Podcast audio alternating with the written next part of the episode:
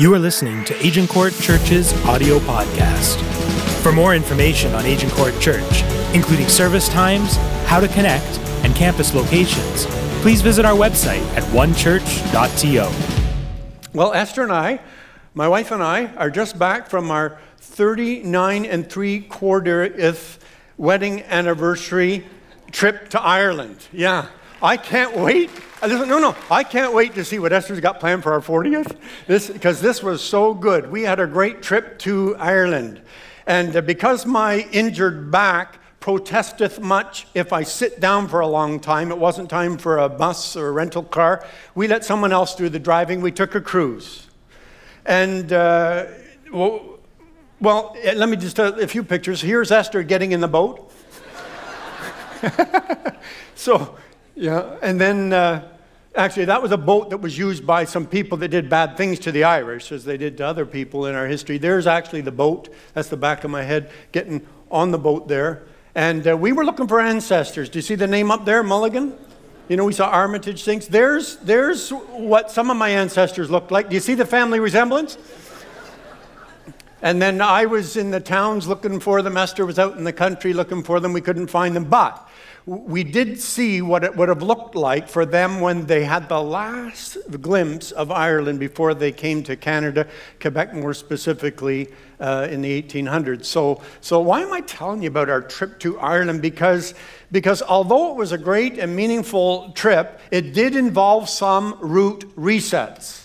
Never forget the disappointment of the captain coming on the uh, speaker in the early morning and saying, It's so stormy in uh, Belfast, the port's been closed down, we won't be able to go there.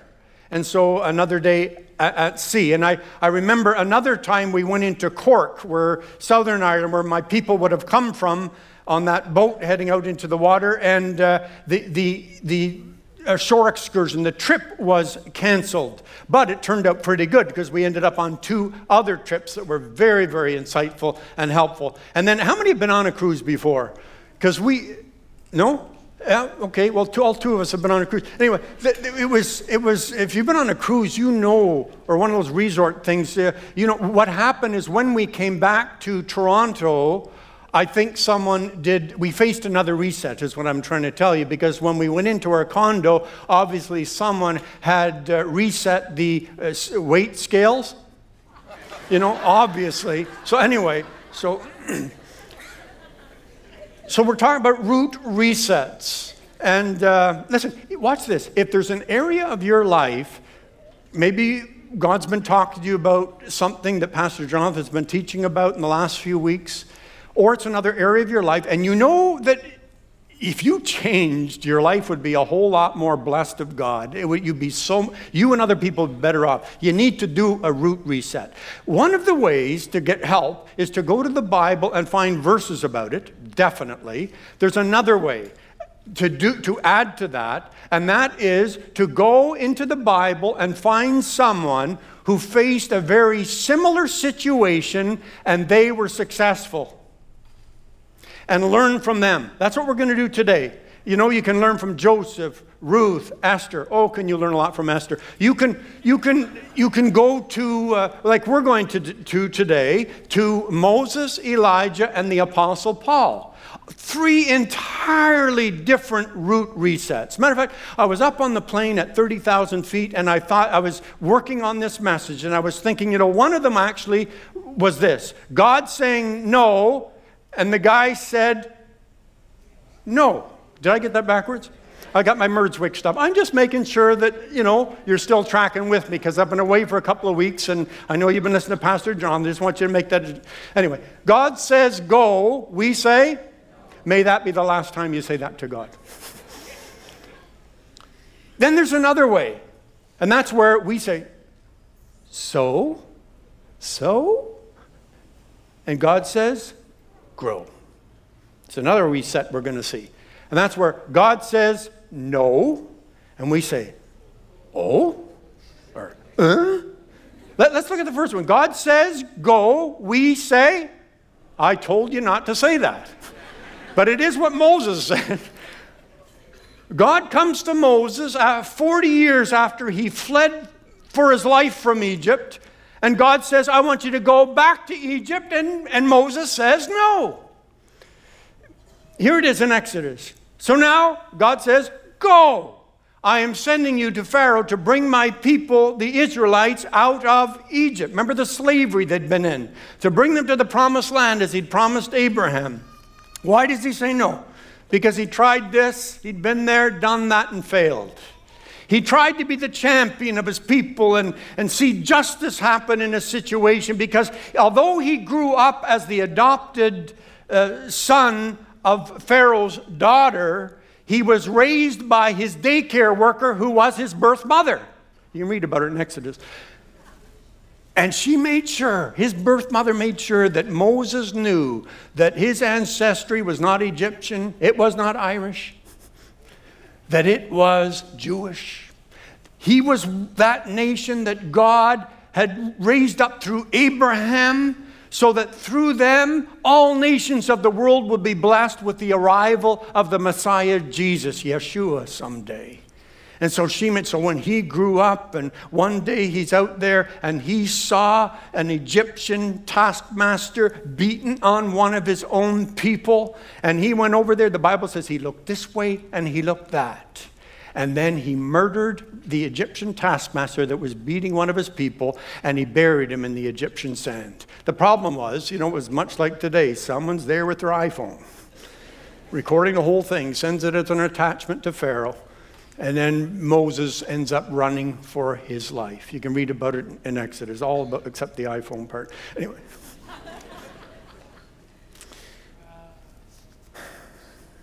the problem was that when God came to Moses and said, I want you to go, Moses remembered, I, I, I got to stay away from Egypt. No, I'm, not going back there. And, and, and, and he begins to be reassured by God. God's so patient with uh, Moses. Moses has a case of the I can'ts.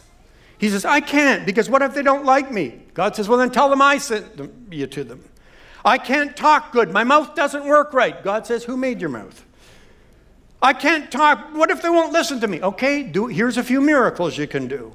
And Moses runs completely out of I can't, and he's still saying no. And he says, Please send someone else. Send Aaron. You know, here am I, send he.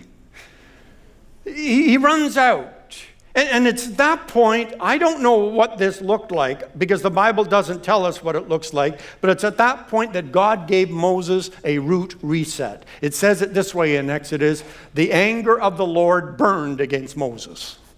He obviously gave Moses a jolt, a correction, because he, he, he, he disciplines those he loves to get them on the right track for their future. Moses is sort of like the guy Joe who was a long-time employee at this company that was offered a new benefit. But in order for all of the employees to have this benefit, it required 100% participation.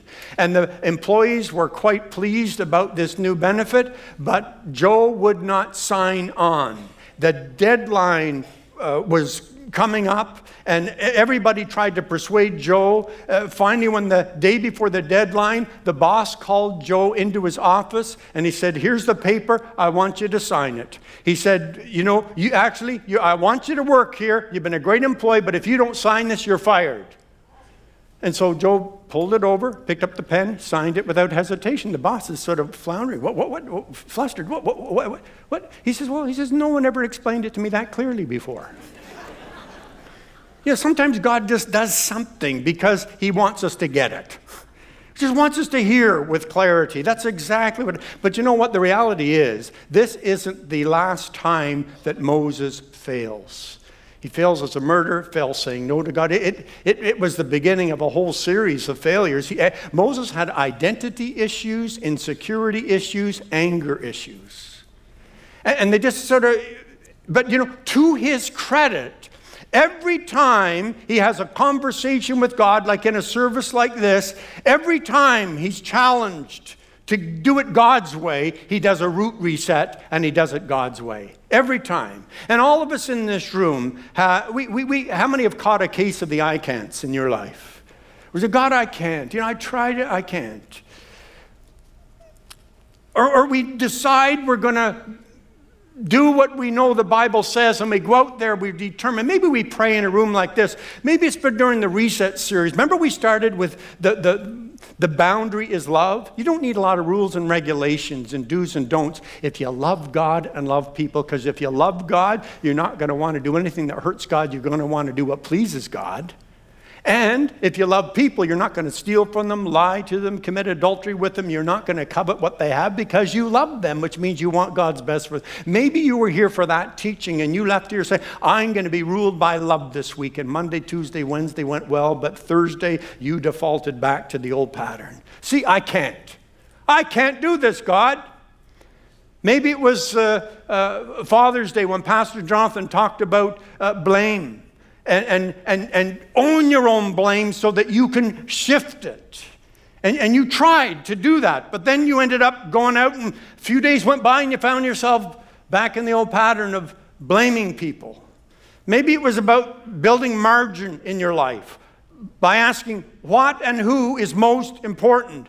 And that worked great until the alarm went off Monday morning, and you lost that margin.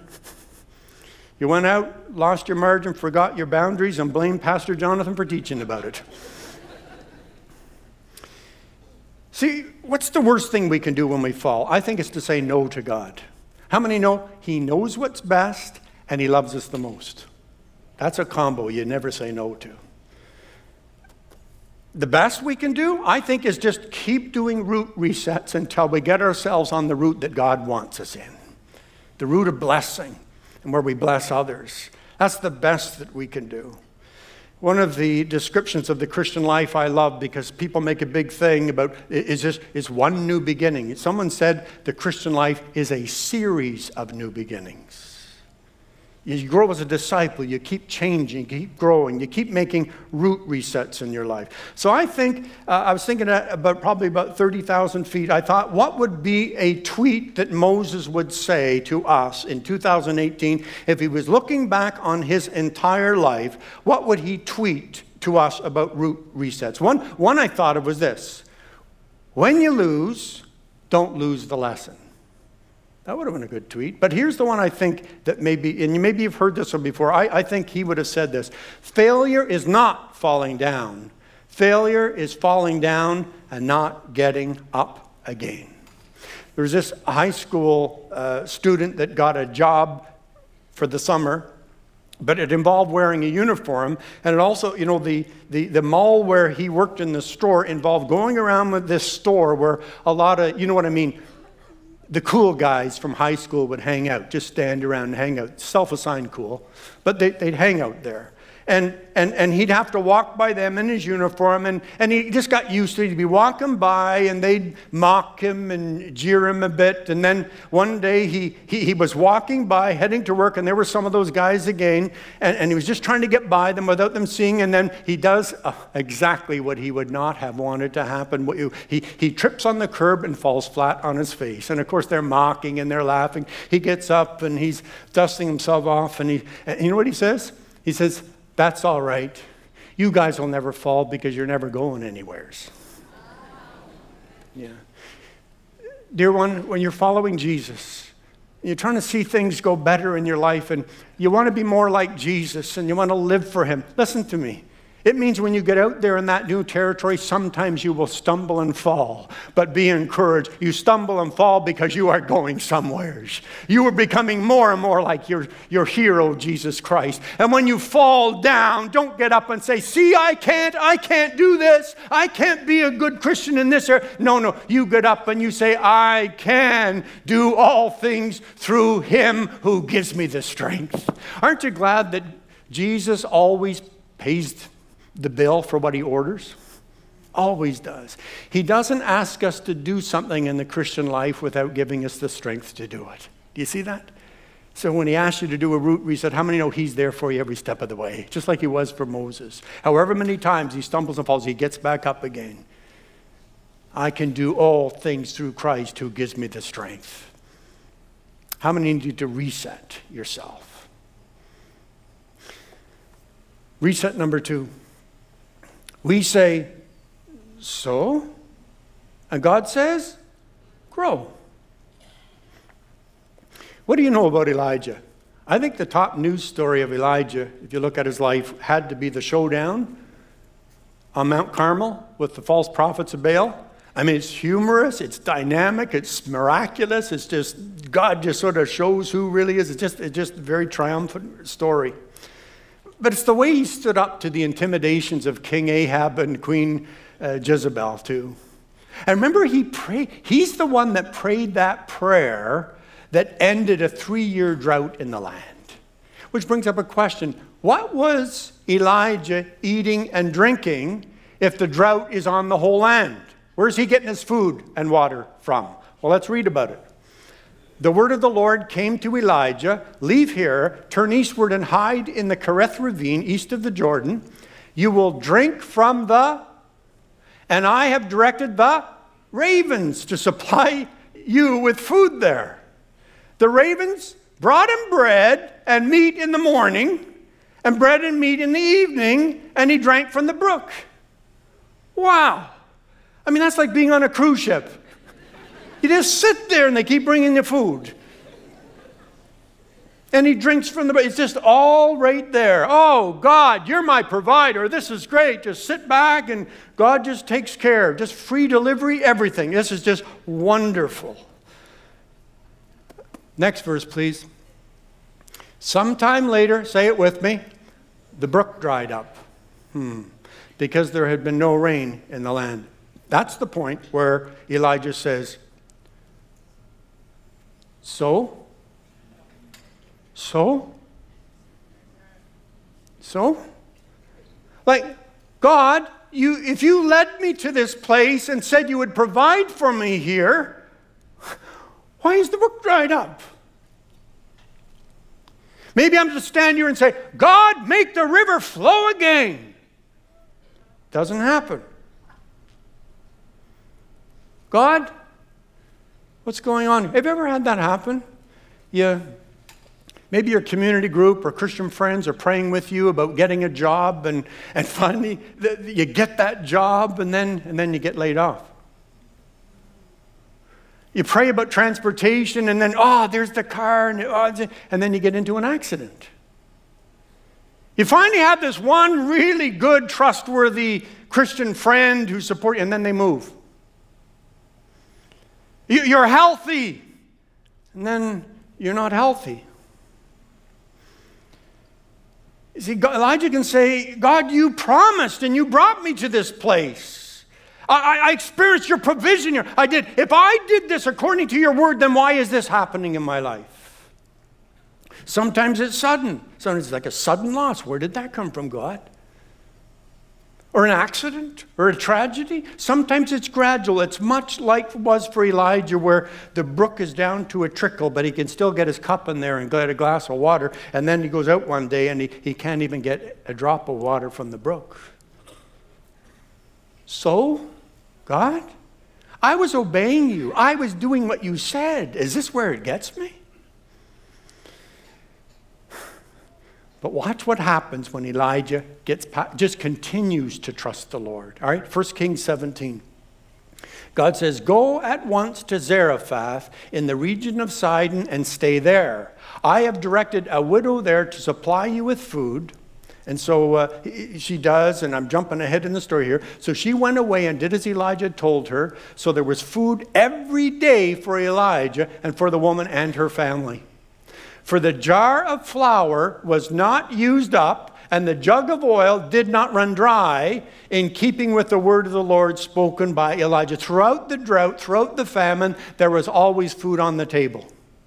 How many know that was a miracle? But do you see what's happening here? Do you see what's happening here?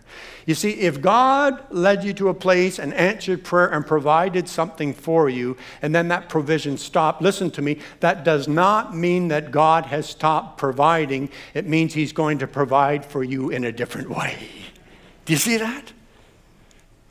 This is where some Christians get stuck. You know, but, but the, the, the Christian life is not just a series of new beginnings. The Christian life is like life in Canada. We get all the seasons. And sometimes within the seasons, there's changes that we have to adapt to. And God will never allow you and me to get stuck in one season. He won't allow us to get stagnant. God will never allow us to get to a place where trusting Him is not a fresh experience. So, so, so don't settle for what God did in the past at the brook. Trust Him, walk with Him, get to a place where He does something fresh and new, where He provides for you in a different way. Listen, if you're stuck at the brook here today and you're standing there, God, let it flow again just like it used to. If, if that's you today, I want to say to you something that will sort of help you get your root reset. And that is this get your eyes off the brook experience that the Lord did for you in the past. He's not only the God of your past, He's the God of your present and future. And that brook is not your provider, God is your provider. And he wants to, if you'll trust him and you'll do a root reset, he'll get you into a place spiritually where you will see God flow through your life more than that brook ever did. Flow through your life and watch what happens for Elijah. God is not, at the brook was providing just for Elijah. God got Elijah to a place where a whole family is able to have food to eat during the famine because he obeyed God, trusted him, and went to a new place. There is nothing more thrilling in your life than to, than to get beyond God, you're there for me, to a place where you say, God, I'm there for you and I'm there for other people. And God flows through your life, and He not only blesses you, but you see how He uses your life to be a blessing to others. Do you see that? So I, I was thinking, what would he tweet? You know, I was flying in the plane, getting this outline ready. I'm thinking, what would, what would Elijah tweet? And I, I thought he could have tweeted this When God closes a door, he opens a window. But I was on a plane at 30,000 feet, so I didn't think that was a good one. Anyway, I think this is what he would have said The destination, not the road conditions, determines whether or not we are going in the right direction. It's the destination. How, many are in some, don't put up your hand, how many are in some tough road conditions right now? That's all right. In this world you will have tribulation, but be of good cheer. Jesus says, I have overcome the world. See, it's, it's not those road conditions. You just keep doing the right thing. You just do, keep trusting God, even if the brook's dried up, and how many know He'll get you to a new place? Because He wants to see us grow. He wants to see us grow on in Him. All right, third, entirely different reason for a reset in our lives. This is where God says no, and we say, Oh? Huh? The Apostle Paul provides this illustration for us in his journey with Jesus because he had just he'd come back from a great outreach trip where a lot of people uh, like those being baptized today their lives have been transformed by jesus. And he, he says to barnabas he says, sometime later, Paul said to Barnabas, Let's go back and visit the believers in all the towns where we preach the word of the Lord and see how they're doing. Because we don't just make, you know, we're, here to make disciples, help people grow. And that's a great plan. How many understand this was a God honoring, uh, scripturally obedient plan that Paul had in mind? And Paul goes for it until he is suddenly and totally unexpectedly hit with a root reset that was not his decision. He starts out in one direction, ends up going in an entirely different direction. He goes across the Aegean Sea into, listen to me, Philippi, and then comes back to headquarters in Jerusalem through Ephesus. Ever heard of Philippians and Ephesians? How did he get there? Through this root reset. This is how it happened. It wasn't through a personal failure like Moses had that God had to reset him. It wasn't that the outreach missions department funds dried up for Paul. No, it wasn't that. This time it's God that's saying no. Has God ever said no to you? Why does he say no? Well, the Apostle Paul sure doesn't know, but watch this.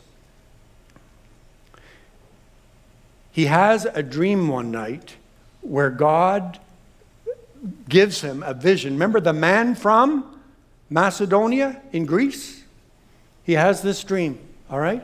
The vision of a man from Macedonia standing and begging him, Come over to Macedonia and help us. So Paul has this, and so he conclu- makes a conclusion. After seeing the vision, we got ready at once to leave for Macedonia, concluding that God had called us to preach the gospel to them. So, what happens? What happens when he gets there? Now, the Spirit of God had said no to them. Let's, let's go back to those, those slides. I want us to notice something here. When they came to the border of Mysia, now this is where Paul, this good God honoring, uh, scripturally obedient plan, he's going there. They tried to enter Bithynia, but the, say it with me, the Spirit of Jesus would not allow them to. Hmm. So they passed by Mysia and went down to Troas. And then that's where he had that dream, and he realized Jesus, you want me to take the good news of the gospel into Greece. And you know what? That was how the good news of Jesus first entered the continent of Europe by going to Philippi and then into what is now present day Turkey, the area of Ephesus. That's how it happened. Have you ever had the Spirit of Jesus not allow you to do something? This is, this is a, a very unusual kind of reset that we don't think of too often. Have you ever had, you know, you go to do something, maybe you've been planning on it and it's good, it's God honoring, it's scripturally obedient, but you go to do it and then it's just like you've got that reservation. There's that check in your spirit. You just can't get a peace about it. You go to make a decision and, and, and it all looks right, except, except something's wrong. Something's wrong here. Can't put my finger on it, but something's wrong here. Have you ever gone to make a purchase or to follow a plan that has been all lined up and thought through? Have you ever been offered a promotion in a job and, and it should be exciting, but there's just something stopping you? Now, watch this. It has nothing to do with fear of going to a new place. It has nothing to do with the martyr complex. Have you ever heard Christians, well, if it's something good, it can't be of God? You know what I mean? It's not that kind of a reservation. But it's just every time you pray about it, it's just like, do not proceed. Just something that's not right about that.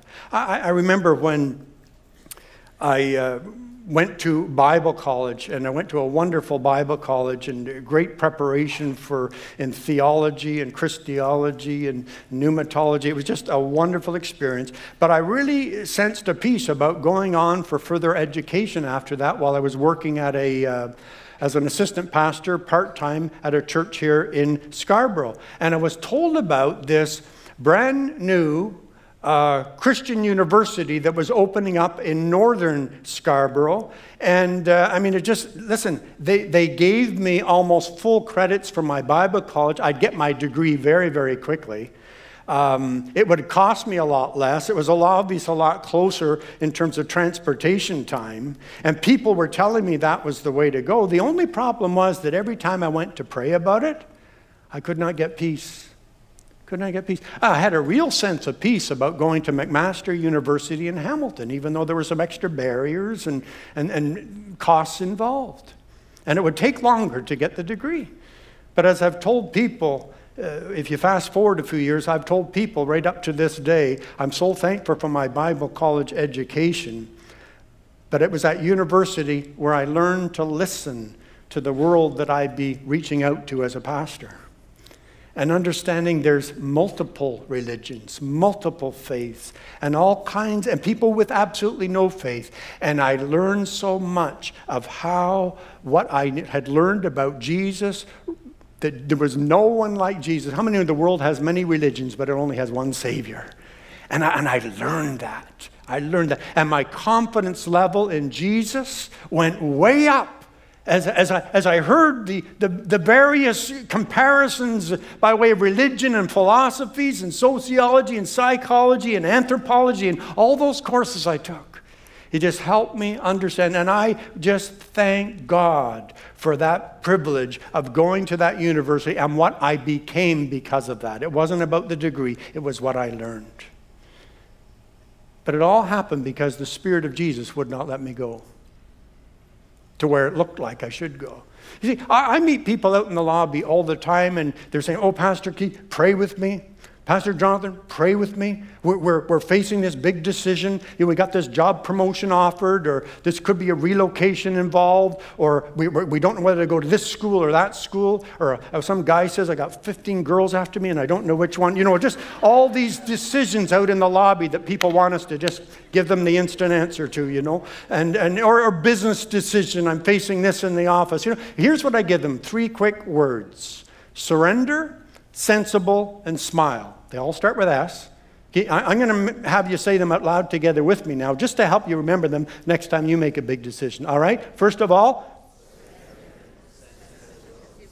yeah, okay, surrender. You do not have the will of God for a decision in your life until you come to a place where you say, God, not what I want, but what you want. I surrender. It doesn't mean that God's not going to give you what you feel you should have in your heart. That you, he, he, how many know He gives us the desires of our heart if we delight ourselves in the Lord? So we need to start with delighting ourselves, just saying, God, you know what I want, and I'm going to proceed in that direction. But God, more than I want what I want, I want what you want for my life. You come to a place of surrender. What's the second one? Sensible. You, you get sensible about it. You pull out a computer program or a piece of paper and put down the pros and cons, and then you weight them because some things are more important than others to consider. For instance, what's the impact this decision would have on the people I'm responsible for? If you have children, teenagers, if you have a spouse, you need to have that kind of you know, consideration. What's best for them? Something a lot of people never think of. They just relocate and they never even think, what kind of church are we going to go to when we get there? Do you know what I'm saying? You have to be sensible. You have to prioritize. Not just where is this next decision that looks so good going to take me short term, but where is it going to take me long term? How many know it may not be the best long term career choice? What's the best for the long term? How has God gifted me? How has He talented me? Does this line up with that? You just be sensible about these sorts of things. Where can I be the best witness for Jesus? In this next chapter. So you, you, have, you have, first of all, surrender, and then secondly, you are, and then third, smile. That's the peace of God. The peace of God. Esther and I were pastoring in Ottawa, and we used to say to one another, one place that we'll never move to to raise our children, especially when they get to be teenagers, and that's Toronto. We used to just say that. It wasn't anything against. We'd both lived here, and Esther had grown up here, and it's just something that we just thought we were being sensible about. And, and uh, we also used to pray and say, Lord, wouldn't it be great if, at least for some season of our lives, our boys could be within driving distance, you know, within visiting distance to their grandparents who lived in British Columbia? Because they, they, they had such a positive spiritual and life mentoring kind of influence. We just knew that would be so good for our boys. And so uh, when churches called me to see if I would be their pastor from British Columbia, I, I, I wasn't always sensible. but I would come to a place of surrender. And I remember this one church in particular, we almost went because, listen, the senior pastor who had resigned from the church phoned me up and said, You're the man. You need to be the next pastor here. And he gave his reasons met with the search committee. And they, they after meeting, they said, you know, we, we believe that you're to come. We'd like to extend the official invitation. But when they, I'd say, you know, I kept going on, like, give me a few more days to pray about it. Because every time I pray, I didn't have a peace. And then they'd call again, you know. And I remember the last phone call we had, uh, here's what he said. I wrote it down. He says, The search committee, our pastoral search committee, met with the board, and we decided unanimously that we are not going any further in our search until you say yes. No pressure. But, you know, this is, you know, that church still doesn't have a pastor. No, I'm just joking. but I had to explain to them, Thank you. I'm honored, humbled. But the Spirit of Jesus is not letting me go because in God's will, He didn't want us to go to BC, He wanted us to come to APC. Turn the reins over to Pastor Jonathan. Church go into its greatest days ahead. How many know God knows what He's doing? But you have to come to a place of surrender. You have to be sensible. And then you have to look for the what of Jesus? The smile of Jesus, the peace. Surrender, sensible, and smile. So, so what are you facing? Is it like a failure like Moses and you just say, I can't, God? Or is it like the Apostle Paul and you're just standing there by some dried up brook saying, Why, God, did this happen? You answer that before I move on with you. Or are you trying to do something and make something happen, but it does not have the peace of God? Maybe you're saying, No. Maybe you're saying, So? Or maybe you're saying, Oh? I want to encourage you to do a root reset. And I want to promise you that if you do, you'll end up saying not no, so, or oh, you'll end up saying whoa. Look how God rerouted me when I reset my trust in Him. You ready to do some resets? Upstairs downstairs, let's just pray and know that God sees our lives, our hearts, as if we were the only one talking to Him. Let's just pray about this together. God, thank you that you're on our side and just as interested in every one of us in this room wherever we're seated, just like you were for Moses when he failed, and Elijah when he was confused, and Paul when the Spirit put him on hold. Thank you for caring enough about us today to say go, to say grow. Thank you for caring enough about us to sometimes say no. We trust you to know more about us and about what's right for the future.